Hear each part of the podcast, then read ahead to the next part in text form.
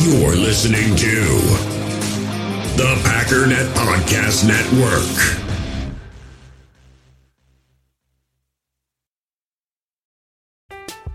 I'm Alex Rodriguez. And I'm Jason Kelly. From Bloomberg, this is The Deal. Each week, you'll hear us in conversation with business icons. This show will explore deal making across sports, media, and entertainment. That is a harsh lesson in business. Sports is not And, uh, as simple you know, I- as bringing a bunch of big names together. I didn't want to do another stomp you out speech. It opened up so many more doors. The show is called The, The Deal. Listen to The Deal. Listen to The Deal on Spotify.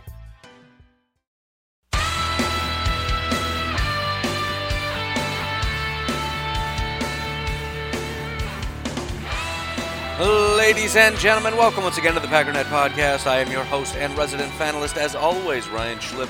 Check us out online, packernet.com. Find me on Twitter, pack underscore daddy.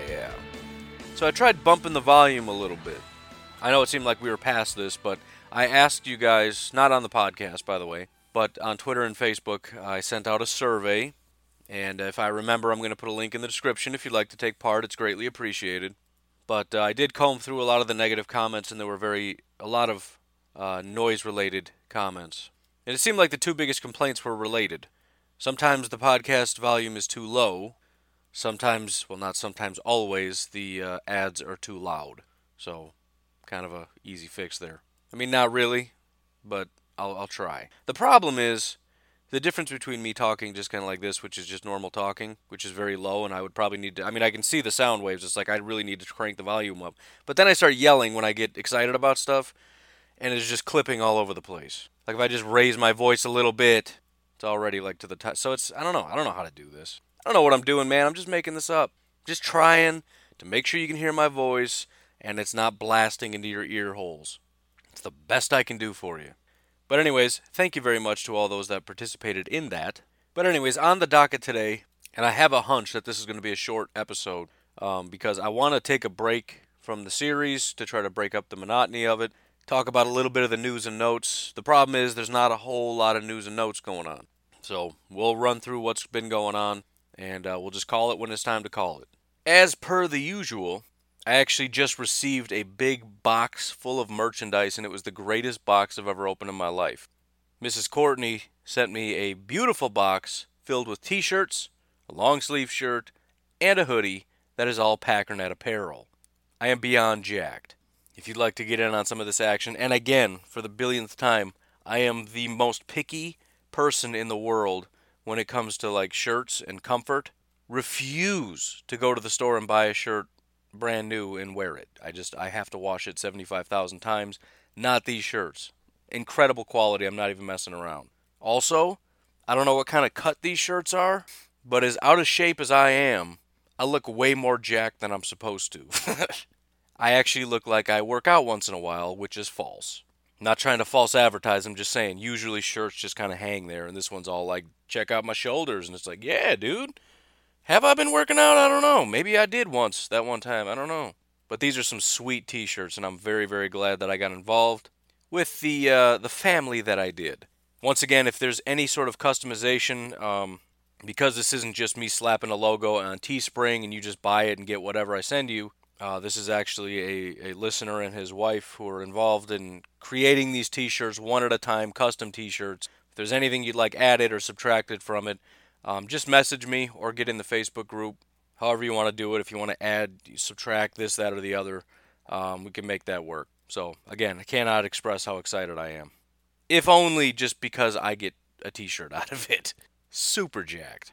Um, otherwise, plenty of links in there for supporting the podcast if you so choose. A five star iTunes review. And by the way, here's what we're going to do we're going to get started on the next challenge because I'm tired of waiting and I want to make sure that we get this out there. I don't know how long it's going to take to 200, but I figured out what we're going to do. If we get to 300 iTunes reviews, which maybe at this point it's just impossible, I don't know. It shouldn't be because there's a lot of listeners out there. But here's the giveaway. If before week one, and I'm talking about if we get there before kickoff, I'm going to check, like when the ball's kicked, I'm just going to hit refresh and see what happens. If there happens to be 300 reviews, I'm going to be giving away a Game Pass subscription so that you can watch. I mean, if you don't know what Game Pass is, go check it out. You can rewatch all the Packers games going back several years. You got the coaches camps, you get the all 22, all that kind of stuff. It's beautiful, and I, I also realize some people aren't PFF people, so I feel like Game Pass is something every single Packer fan is going to want. So we're going to start these, and they're going to be simultaneous. There's going to be the PFF giveaway, and then there's going to be the Game Pass giveaway at 300 reviews. Maybe I won't even do the cutoff. Maybe we'll just say when we get to 300, I'll do Game Pass. Let's let's just do that. There's not there's not a cutoff. There's more than enough support from Patreon to be able to give back in that way. So let's just do that. So if you're if you're fired up about it, let's let's let's make it happen. Um, otherwise, Facebook group, NFL Big Board. Uh, there's a link to PFF and uh, the phone number to text and call is 608 501 0718. 608 501 0718. All right, let's take a quick break and then we'll start talking about a little bit of news and notesies. In the hobby, it's not easy being a fan of ripping packs or repacks. We get all hyped up thinking we're going to get some high value Jordan Love card, but with zero transparency on available cards and hit rates, it's all just a shot in the dark. Until now, introducing slab packs from arenaclub.com, the only repack that provides real value, a complete view on all possible cards, and clear hit rates for each one. Now, when I buy slab packs on Arena Club, it finally feels like I know what I'm getting. And honestly, the best thing for me and my son is the fact that we're kind of novices into this. When I walk into a card shop with my son and a card says it costs $40, kind of just taking his word for it that that's a good value. So I appreciate the transparency on grading, as well as just getting excited about seeing what you could potentially get. Right now, you can get 10% off your first purchase by going to arenaclub.com slash packdaddy. Wow, that's crazy offer. 10% off a $400 slab pack. That's 40 bucks right there. Anyways, that's arenaclub.com slash packdaddy for 10% off your first purchase. So obviously we got to touch on the new additions to the Green Bay Packers squad. The Packers have added Chandon Sullivan, who was released by the Eagles, Darrius Shepherd, who was uh, undrafted out of North Dakota State, and then Jarwill, or excuse me, Jawill Davis, uh, wide receiver from the Giants. Let's start with Jawill Davis because I uh, I think there's the most excitement. I don't know if that's the right word. The most buzz around Jawill Davis because everybody's got this figured out. Jawill Davis is the man. He's going to come in here. He's going to be the kick returner slash punt returner. He's going to be the return guy. And there seems to be a fair bit of excitement. Hey, there's been a big question about who the big return guy is going to be. Now we got our guy, right? Um, here's my question. if if we're to go out and get a guy that's just to be a kick and punt returner, um, I thought we already had that guy and didn't want him because he's just a kick and punt returner. Am I missing something here? So, we don't like Trevor Davis because he's not a good enough wide receiver. He's just a kick and punt returner, and we don't want a guy that's just going to be a kick and punt returner. So we need to get rid of him, and we're all excited because we found a guy that can replace him who happens to be just a kick and punt returner who isn't as good as Trevor Davis and as kick and punt returning, you know, goes. But he's also not going to contribute as a wide receiver. Am I caught up on this? Because I I just I don't understand this. I don't mind competition, but understand we're talking about we we we, we got to define our terms here. Are we saying that we're okay with a guy that's just going to be a special teamer? Which, by the way, we drafted a guy in the seventh round that we're okay with being basically just a special. Te- Some people seem to think that. I don't know. Maybe you think he's going to be a starting linebacker. Hopefully he is. But but for the most part, it's like okay, cool. We got a, a contributor on special teams. I, I, I don't know, man. And I kind of already talked about the importance of special teams when I said Jaire maybe could do the job. I think you could apply that same logic to to the idea that maybe we assign a roster spot to a guy that can handle kick and punt return responsibilities. But I, I, I guess I just don't understand it, and I'd like to hear from you. If you'd like to hit me up on Twitter or Facebook or whatever, and just let me know your thoughts on special teams returners. But I, I just feel like I'm getting conflicting messages, and I'm I, I don't like when people say, you know, the same people who say this say that. No, it's not the same people, genius. There's a whole lot of people on Twitter. Some people say this, and some people say that. I'm just kind of curious what the consensus might be about special teams, though, because I'm a little confused about what I'm hearing. On one hand, we got to get rid of Trevor Davis because he's just not a good enough wide receiver. Okay, so we need somebody that can do double duty. Who's going to do double duty? How about Jaire? No, no, no, he's too valuable. So there is a very thin line of what people will accept. You you have to be able to be very good as a special teamer. You also have to be good enough to be a starting player, but not too good that if you get hurt, it's it's a bad thing. So we have to not care about you, but care about you. I, I just feel like there's not a there, that person doesn't exist. That's a very very limited amount of people that are, you know, we really like you as a wide receiver, but not so much that if we lost you, we would even care at all. I mean, who who is that guy? Who's who's the guy? Are we talking about like a Kumerow? But I I think that's emotional nonsense, anyways, because Kumerow hasn't really shown anything yet. He's he's a preseason stud. Who's the guy? What what? Give me an example, because there's probably an example somewhere, but I just can't think of it. Who is the guy that was a great special teamer, that was also good enough to keep on the roster, because he's valuable in other areas on offense or defense, but not valuable enough that we care if you get hurt on special teams. Because Randall Cobb got pulled because he was too valuable. Jaire can't go on there because he's too valuable. Trevor Davis needs to go because he's not valuable enough. And special teams doesn't matter. I'm just I'm just confused. Either way, all respect to Jawill Davis. If we're going to get Jawill Davis, I think what we're saying as a statement is that special teams is is an important enough position or, or an impo- important enough uh, phase of the game that we can assign certain people to just be special teams outside of specialists like long snapper and kicker punter. We can also add a fourth position, which is returner, or you know possibly gunner as well, right? Because let's face it, a lot of these guys are never going to make it as full-time starters. They're there in case things get out of control terrible, but you generally don't want them to make the active roster. But if we're going to bring Jawill on, the way I see it is that the position is valuable enough that we want a return man, and Jawill Davis is basically just competition for Trevor Davis. And that's fine. I love competition. Bring in as much competition as possible, especially now that we got all new coaches. Let's just hammer this thing out and find out who the best man is and let's just go win it. But I just want an answer. What it, what are we doing? And I'm not I'm not talking to the Packers. They know what they're doing. The the coaches, the GM, they know. I'm just curious for us as Packer fans. What what do we want? I, I don't mind Trevor Davis staying on the team as much as people hate that. I feel like I'm alone on, on an island with that. But if we're not going to put Jaire out there, fine, then give me Trevor Davis. I just don't want somebody who can't do anything to be taking kick and punt returns especially punt return. Again, kick returns, they're mostly getting kicked out of the end zone, but punt return, there's a good amount of potential there. Right? If, if your defense is able to get a guy to punt out of his own end zone, and somebody can take the ball at the 40 yard line, and the question is, what can he do with it? I want a guy that can do a lot with it. And it doesn't just have to be, okay, once a year, twice a year, he can get into the end zone. That's super exciting. But I mean, I'm just talking about the difference between he's averaging, you know, 10 yards per return compared to 4 yards per return. That makes a difference.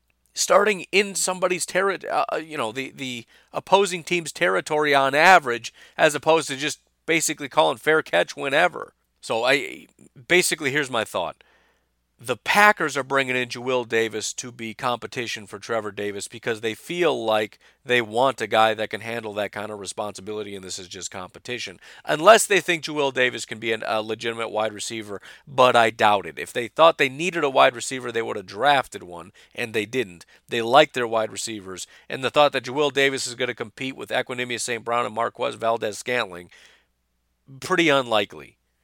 Maybe I'm wrong. Maybe they think that he can be, you know, he can beat out Kumerow and the guys in the bottom of the roster, be a better wide receiver and a returner.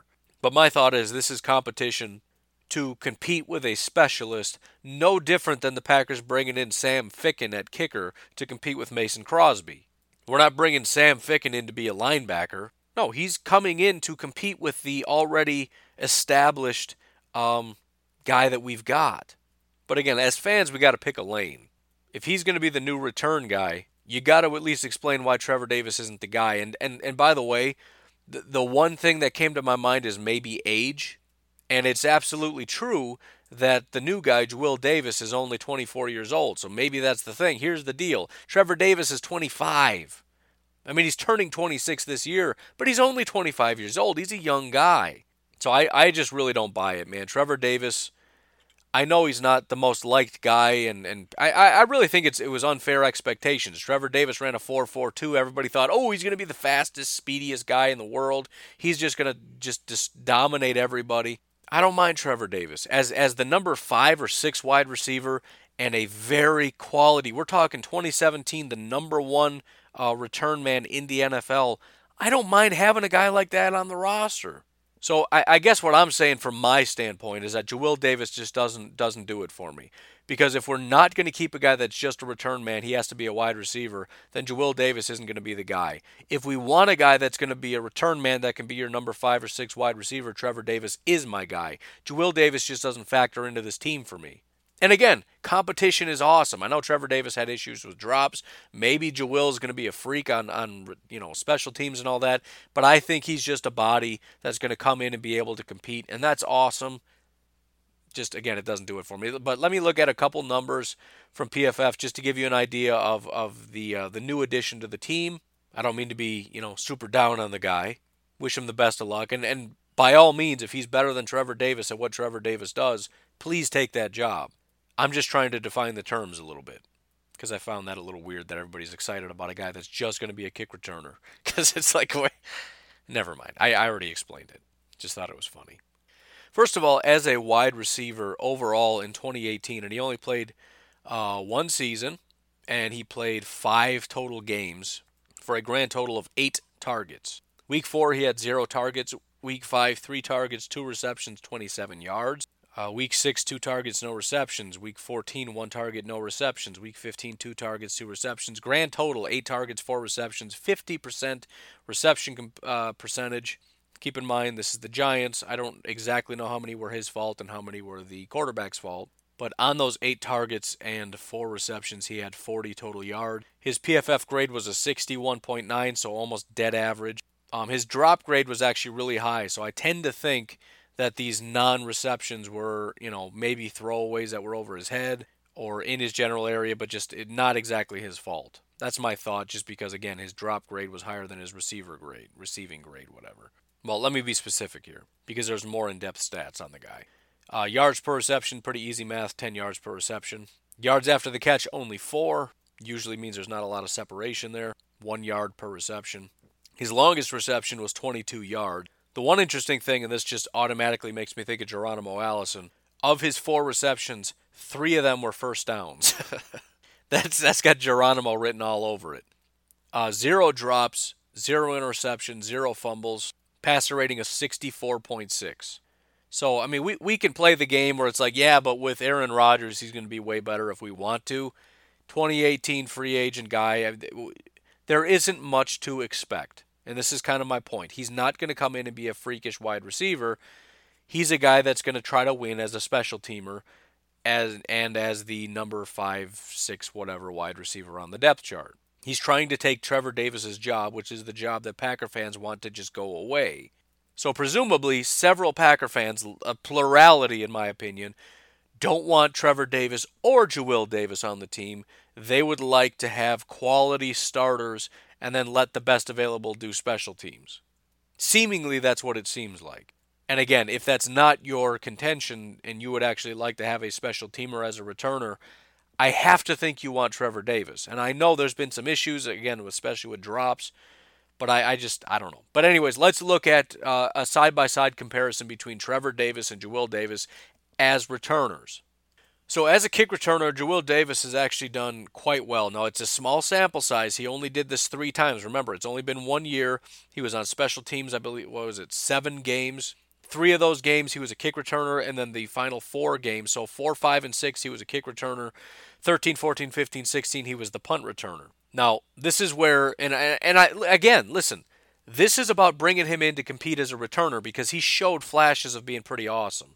And I'm all for it, man. If he can be an awesome kick returner or punt returner, let's bring him in. But again, let's just call it what it is. So in week four against the New Orleans Saints, he had three returns. On those three returns, he had 60 yards. His longest was 24 yards, an average of 20 yards per attempt. Now, he, here's kind of the thing. Considering a touchback, so I, I guess there's kind of two two ways to look at this. On one hand, you want a guy that's going to get 25 or more yards per return. Otherwise, what's the point? Because then you would just say you just take a touchback all the time. Please don't ever take it out of the end zone. What's the point? We can get more uh, with you just taking a touchback. The other way to look at it, though, is what if they kick it to the one yard line? At that point, you're looking at who can give me the most, right? If they if they're saying you have, and this is what's going to happen if you just go with Plan A, which is just take a take a knee every time, they're and just put garbage out there, and we, we won't assign a name to that garbage. We'll just leave it hang out there and call it garbage. But if you assign somebody that's no good, they're just going to kick it to the one yard line, knowing that he's only going to make it ten yards down the field. At that point, you want to. So, so, I mean, it's really kind of tough, and I'm it's it's t- twisting my brain in a knot right now, because if you get somebody that's good, they're just going to kick it into the end of the end zone. If you get somebody that's not good, they're going to kick it to the one yard line. So, how much do you want to invest in this? If you get the best of the best of the best and you invest a lot in it, you pay the guy a ton of money, he's never going to get an opportunity. So, it was a waste of money. If you invest nothing in it, then they're going to kick it to the, you know, within the five yard line to make sure that you return it, and you're going to wish that you had invested in the position. So, it's a lose lose proposition. And that's where I come out to say that punt returner is much more valuable because the, the kicking team doesn't really have the luxury. I mean, granted, you get a guy that's got a super big leg and you tell him just kick it into the end zone every single time if you have that opportunity. And if he can kick it 60 yards, there's only a pretty limited amount of space in which he can't kick it that far. But still, you're going to get a lot more opportunities with punt returners. So I think that value is a lot higher for a punt returner. But I don't know. Anyways, to round this out, his other two games, two returns, 53 yards, 26.5 average, so that is above the 25 marker. And then against Philadelphia, two returns, 58 yards. His longest was 32, an average of 29.0 yards. His overall average is 24.4, which again, you look at that and you say, okay, so, I mean, I guess he's good enough because if they kick it to the one and you run 24.4 yards, you're at about the 25 yard line on average. So, I mean, that's fine. It's not great, but it's what you need. But you're also never going to tell him to take it out of the end zone because if he if they kick it into the middle of the end zone, you run 24 yards, you're going to get to the 23 yard line. What a waste of time. Just take a knee and we get an extra 2 yards out of this. So again, we get back to the conversation of what is the actual value of a kick returner if you're one of the better ones and you can get about an average of 25 yards per return, but we're still telling you to take a knee every time, and they're kicking it into the end zone every time because they know that you can get about 25 yards per return and maybe you can break one, and they don't want to chance it, then it just becomes a stalemate and everybody's just taking knees all the time. So, so why are we investing in you? Well, we're investing you because if we don't, then we get somebody that's trash and they kick it to the one yard line and we start at the 10 every year. This is such a crazy thing. But, anyways, uh, if we look at Trevor Davis, it's actually a little bit less.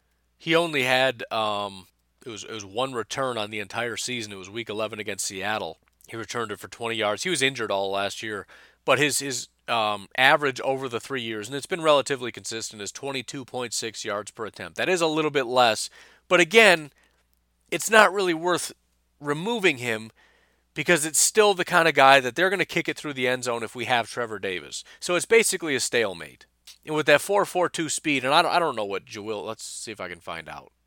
All right, so I was able to pull up his RAS card. Dude is pretty blazing fast. He's, he's faster.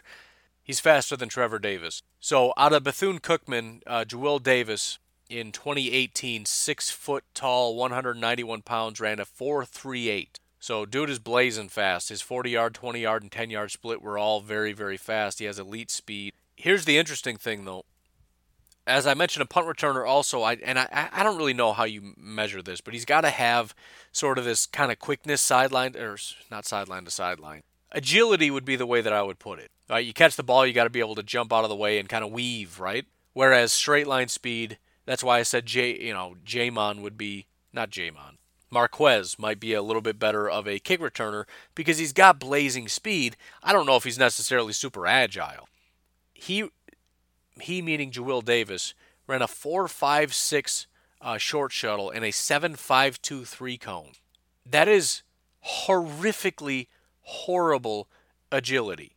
So let me tell you something just just because it's there's a very very slight possibility that this is what we're going for. Let me tell you what I am against as much as I'm okay with having a specialist return man. If you're going to have a specialist, he needs to be kick and punt. I'm content with Trevor Davis on kicks and punts. If Jawill Davis is coming here to be the kick returner who isn't super great at punt returns, I'm not okay with that because we need an additional punt returner. Meaning we're still putting somebody at risk like uh, you know, like Jaire, or we're getting somebody that's not a very good punt returner, and Jawill's just here to take kick returns, which basically means to take a knee. I'm not okay giving up a 53 man roster spot, a kick returner. I mean, if you, if you want to talk to me about giving up a spot for a punt returner, I might be okay with that. Because, you know, we, we can take a guy like J'Mon and have him go out there and take kick returns. I don't really care so much about that. I'm not giving up a spot just for a kick returner. That means Jawill Davis with his blazing fast speed, and he's got some fast again, 438, that's that's crazy speed, right?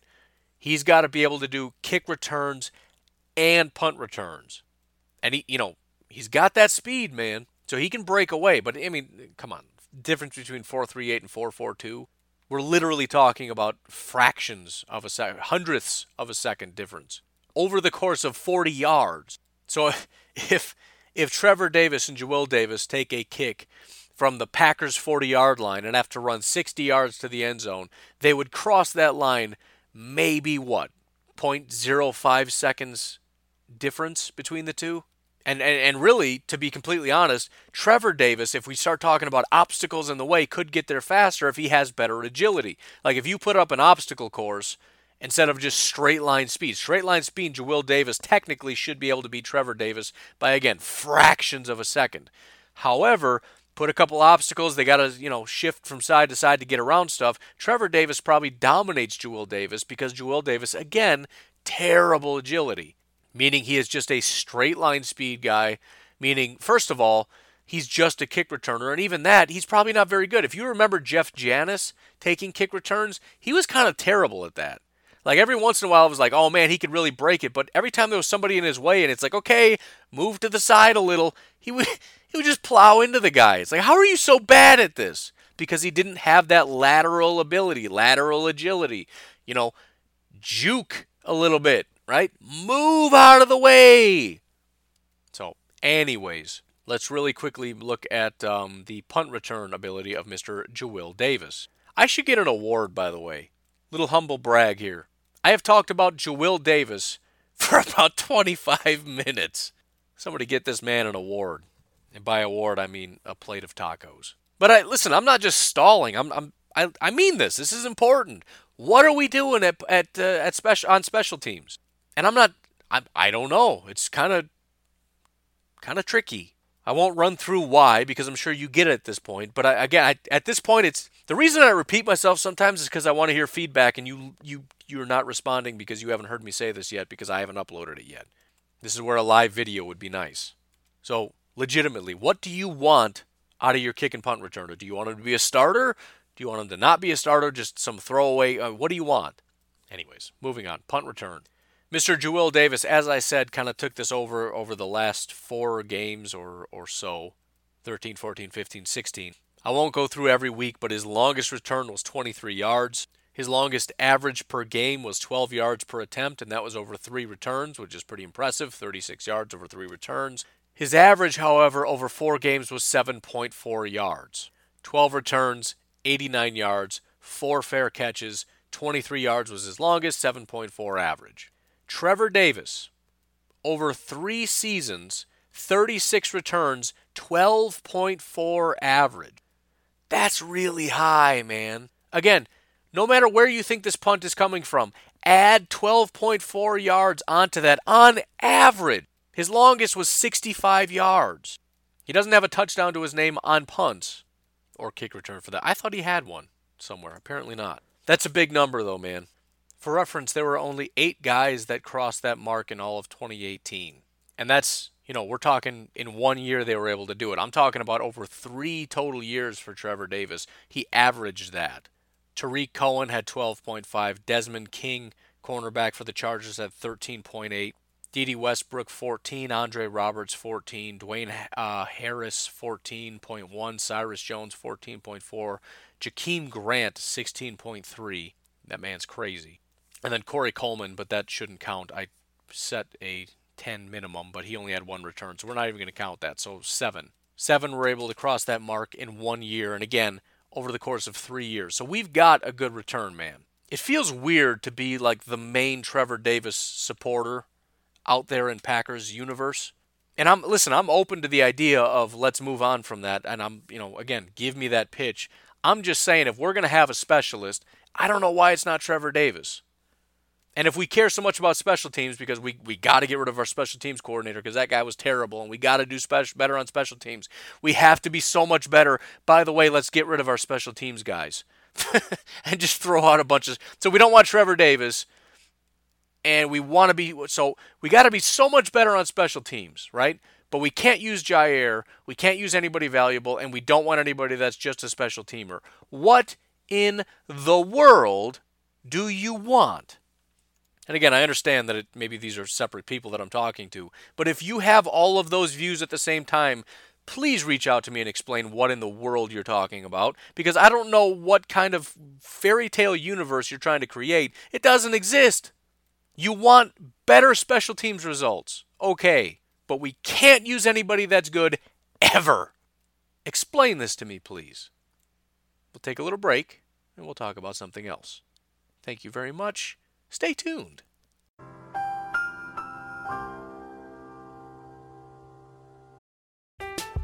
I'm Alex Rodriguez. And I'm Jason Kelly. From Bloomberg, this is The Deal. Each week, you'll hear us in conversation with business icons. This show will explore deal making across sports, media, and entertainment. That is a harsh lesson in business. Sports is not And, uh, as you simple know, I- as bringing a bunch of big names together. I didn't want to do another stomp you out speech. It opened up so many more doors. The show is called The The Deal. Deal. Listen to The Deal. Listen to The Deal on Spotify. All right, let's have a little conversation about Mr. Chandon Sullivan and Darrius Shepherd. So, Chandon Sullivan, cornerback from the Philadelphia Eagles, which saying from the Eagles is kind of nonsense. The Eagles were the ones that initially picked him up as a free agent. They decided it wasn't really panning out, but um, cornerback who had had a little stint with the Eagles. He's only 22 years old. 5 foot 11, 194, 4.6 speed. Nothing by way of measurables that's super exciting. However, that's kind of a good thing because every time I see a guy with great measurables as an undrafted free agent, you got to look at that and say, why do you have such great measurables, but you went undrafted? It probably is because you're a terrible football player, and they're hoping that we can use these measurables and be, you know, train you to be a good football player. If you're 5'11, 194 pounds, and run a 4'6, you know, maybe you don't have the measurables, but there's something there as far as being a good football player that we can work with. And I kind of like that. So, first of all, it should be noted that he does have some special teams um, experience, not as a return man, but as a, you know, a gunner and whatnot. I don't, I don't even think he was a gunner because he hadn't, didn't have a single tackle. But uh, kick return responsibilities, kick coverage, punt return, punt coverage, field goal block, all of it. He did all of it. But very raw, very limited guy as far as limited opportunities, although he didn't do very well with his opportunities. As far as the games that he played, he played a total of 89 snaps, which is kind of a lot. It was over the course of four games, he played 89 snaps. 20 in week 10 against Dallas, 26 in, in week 11 against New Orleans, 42 against the Giants, and then uh, one snap on special teams uh, week 15. So I guess we'll call it uh, we'll call it three weeks. And one of those weeks he was actually a starter, and that was week uh, 12 against the Giants, where he had 42 snaps. He was a starting corner, which really more speaks to the lack of talent for the Eagles than anything else. But still, good experience to have. In that game, he had three total tackles, three missed tackles. He was targeted four times. All four of them were caught for a total of 68 yards, 17 yards per reception. 37 yards after the catch, 29 yards was the longest, 118 was the NFL passer rating. His PFF grade was 30.2. Terrible. Coverage was really bad, as I just illustrated to you statistically. His tackling was terrible, as I illustrated by his three missed tackles. His run defense was also terrible. The one game that he had that was seen as a relative positive by PFF was Week 10 against Dallas. Um, he was not a starter, but he had 20 snaps, 11 in run defense, 9 in coverage. He wasn't targeted a single time, so zero NFL passer rating, but he, he, he basically did nothing. Zero tackles, zero misses, zero stops, zero forced fumbles, zero targets, zero receptions, blah, blah, blah. You get the point. 68.6 was his overall grade, which, for all those that don't know why I keep talking about PFF, when you have no stats, what else is there to go on? Well, they watched his snaps against these these wide receivers and gave a grade based on how good of a job he did. Now you could just look at the stats and say he must have been locked down because he wasn't even targeted. Well, not necessarily if the quarterback just doesn't look that way or throw that way. So it's nice without having to go back and watch tape on this guy in that game and all. You know, I mean, I, I there's not enough time in a day. Even if this was my full time job, I would not be going back looking at every single one of these guys, every single one of their snaps, et cetera, et cetera. That's why I rely on PFF and trust that their analysis is he did okay. So overall, there's nothing super exciting here. Uh, the one thing is, you know, he was kind of a, a decent performer in the preseason. His overall grade was 71.6. This is pretty standard for most people, but there's enough there somewhere. Obviously, factor in his age as well.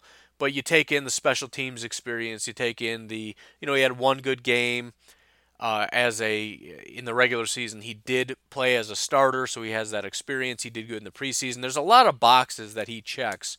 Um, you know, across the board. And then as far as the disqualifying things, I don't think he really is disqualified. His speed is 4.6, which isn't great, but it's not like 4.7 where it's like, I don't think he's going to work out. He's 5'11, which is short, but it's not super disqualifying. 194 is light, but not disqualifying. So he's kind of inside the boundaries.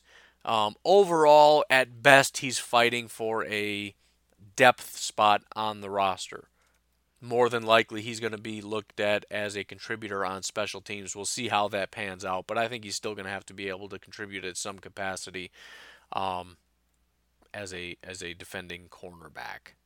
Not a whole lot else to go on. Uh, Georgia State Panther. His overall relative athletic score was a 6.03. Uh, bullet points, good size, poor speed, elite explosion. And then his agility, he didn't have a grade because he didn't run a three cone, but his short shuttle was terrible. So I don't think these are great measurables because I don't think explosion is a, a major factor in being a cornerback. Agility, yes, he's not very good at it. Speed, yes, he's not very good at it. Size is important. He's good, not great. So, you know, I, I, I don't think anybody has super high expectations, and that's probably the right amount of expectations to have. So, anyways, really quick, take our final break, and um, we'll talk about the last remaining new Green Bay Packer. And I won't do the more you know this time. I just thought that was funny, and I wanted to throw it in there because it was funny. With threats to our nation waiting around every corner, adaptability is more important than ever. When conditions change without notice, quick strategic thinking is crucial. And with obstacles consistently impending, determination is essential in overcoming them. It's this willingness, decisiveness, and resilience that sets Marines apart. With our fighting spirit, we don't just fight battles, we win them. Marines are the constant our nation counts on to fight the unknown. And through adaptable problem solving, we do just that. Learn more at marines.com. Welcome back, folks. Hope you enjoyed that probably not commercial break. So, lastly, we want to talk about Mr. Darrius Shepherd, undrafted free agent out of North Dakota State. There is also quite a bit of hu- uh, hubbub not what I was trying to say, but I started with an H, so we'll say hubbub. About Mr. Darrius Shepherd. Somebody had mentioned he was the number two overall graded uh, wide receiver by PFF. I didn't see that, but I'll go ahead and believe that. I will say, however, the guy's got some pretty impressive statistics.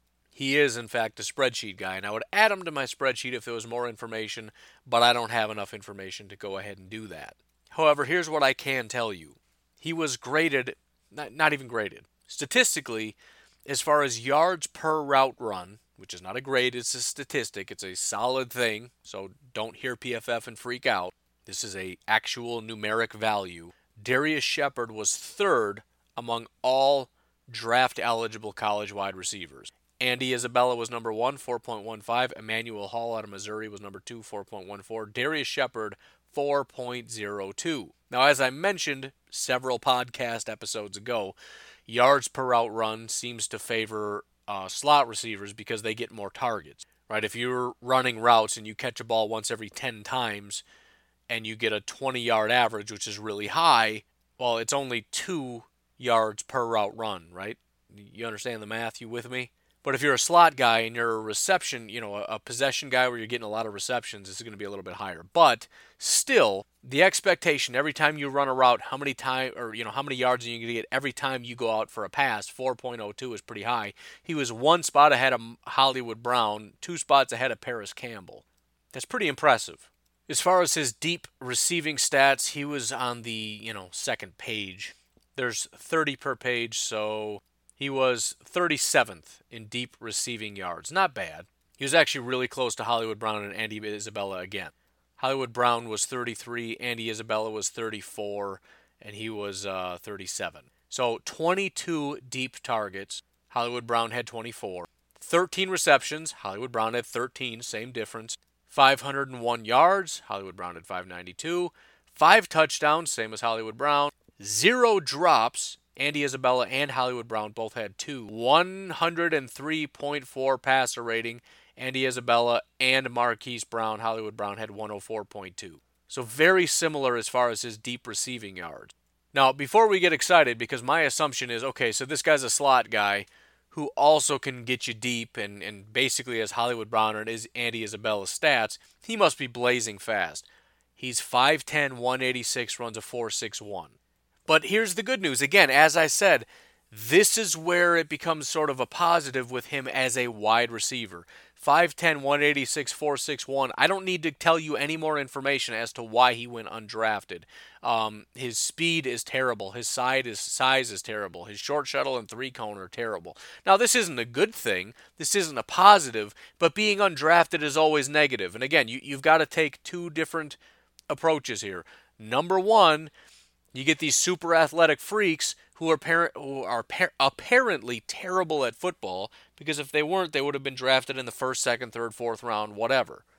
Or you get guys that are just fantastic football players. Again, this guy is right there with Hollywood Brown and Andy Isabella. Granted, South Dakota State isn't the biggest program in the world, but still, he's he's right up there with them as far as their deep receiving yards, his his slot performance, his yards per route run, right there with these guys, even higher than them in some category despite being shorter, smaller, slower, less agile. There's something there. And, that, you know, as I talked about a couple episodes ago, sometimes being a wide receiver is cerebral. Being in the right place at the right time, understanding assignments, understanding what the defense is running. If I do this and they're doing this, and I need to go here, and that means if I go right here, I'll be wide open, right? Maybe he's a cerebral guy. And uh, again, again, we're talking about fractions of a second. I know 461 is really slow, but the difference between 461 and 441 is two tenths of a second. Maybe I'm reaching a little bit trying to give this guy more credit than he deserves. But again, if we're talking about adding in that intellectual element to where you're making good decisions at good times and you've got good hands, you can compensate for that two tenths of a second, right? Similar to a safety. I was I was watching a video, and I, I, I need to do this more often to really appreciate some of the greats. But I was watching a video of Ray Lewis. Watching him play, I have no idea what his speed was. I don't know any of that stuff. But watching him play, I don't think he gets enough credit for his mental abilities on the field. There was a video, and you can go watch it on YouTube. I don't know. I was just flipping through and I saw it, and it was Ray Lewis versus Adrian Peterson. It's like a three minute video. Basically, Adrian Peterson got beat every time. It was just a Ray Lewis video. But just watch him. When that ball gets snapped, if you watch 99.9% of the time, what linebackers do is they flow, right? They're just kind of staying in an area, waiting to see where the right place is to attack. Ray Lewis didn't flow. He saw the offensive line move, he saw the play develop, and he knew what was going to happen, and he just sprinted to the right area. This guy could have ran a 4.740 for all I know, and he would have been the fastest linebacker on the field because if if while everybody else is just kind of slowly biding their time waiting to see what to do and you've got a guy running a 4-7 full speed in the correct direction every time, he's going to get there before the 4-4 linebacker. Speed is very important. Agility is very important. All these things are very important. I'm not dismissing it. I'm just saying it can be compensated for. It's why guys like Davante Adams, who don't have blazing speed, are faster or better than guys, and can even get have more success down the field than guys like Trevor Davis at 4.42. There's more to this game than just speed and agility. So I guess I'm saying just don't count him out. The guy's got stats. He's he's he's got something. Let's just see what it is and what we can do with it. His overall relative athletic score of 2.41 is not very good whatsoever. But let's give the man an opportunity and let's see what he can do. Because in college, he was kind of tearing it up. Finally, and his uh, third metric here on um, PFF is his slot receiving. Again, he was awesome. Hollywood Brown, number one. Hakeem Butler, number two. KeeSean Johnson, number three. Darrius Shepherd is number four. Now, there's some overlap, again, between slot and yards per route run, but still, we're talking about several different metrics in which he's done. He's only got three metrics on this entire thing, two of which he's top five the second of which he's still decent enough but not super elite, which is his deep receiving. But still, we're talking about a short, small slot receiver with no speed who's still 37th in the same category as Hollywood Brown in his deep receiving yards. That's impressive. But as a slot receiver, he took 219 snaps from the slot, which is really high. Hollywood Brown only had 85. Uh, N'Keal Harry 130. Um, Parris Campbell 273, so a little bit more. But we're talking about like full time slot receiver. 76 targets, 50 receptions, 816 yards from the slot, 8 touchdowns, 3 drops. His passer rating was 120.3, which is very, very high. So, again, do I have high expectations? No, he's got severe limitations, and these are limitations that you can't learn. These are hard limitations, uh, as opposed to, you know, which is probably why you get more guys that are undrafted free agents that are freakish athletically because you got a lot of prideful coaches saying, I can mold this guy, even though most of the time you can't. But you take a guy like this, and it's like, look, I can't explain why he's good, but he is. Let's just bring him in, let him run a few routes, and see what can happen. Adam Thielen style, right? He shouldn't be able to be good at stuff but he just is. He just makes it work. That's Darrius Shepherd. And it's pretty simplistic, right? Either his limitations are going to limit him or they're not. He's going to come here. We're going to say, here's what you're supposed to do. See if you can make it work. Take these limited tools that you got and see what you can build with it. And we'll find out. But, uh, you know, pretty, pretty optimistic as far as you can be for an undrafted guy that was basically just brought on to round out your 90 man roster. But look, he I mean again, he did phenomenally well in college. Fantastic stats, among the best. You know, small school, but let's just let's just give him a chance. Anyways, I'm dumb done. I'm dumb. Also done rambling for the day. You folks enjoy your Tuesday or whatever day it is. I will talk to you tomorrow. Have a fantastic day. Bye-bye.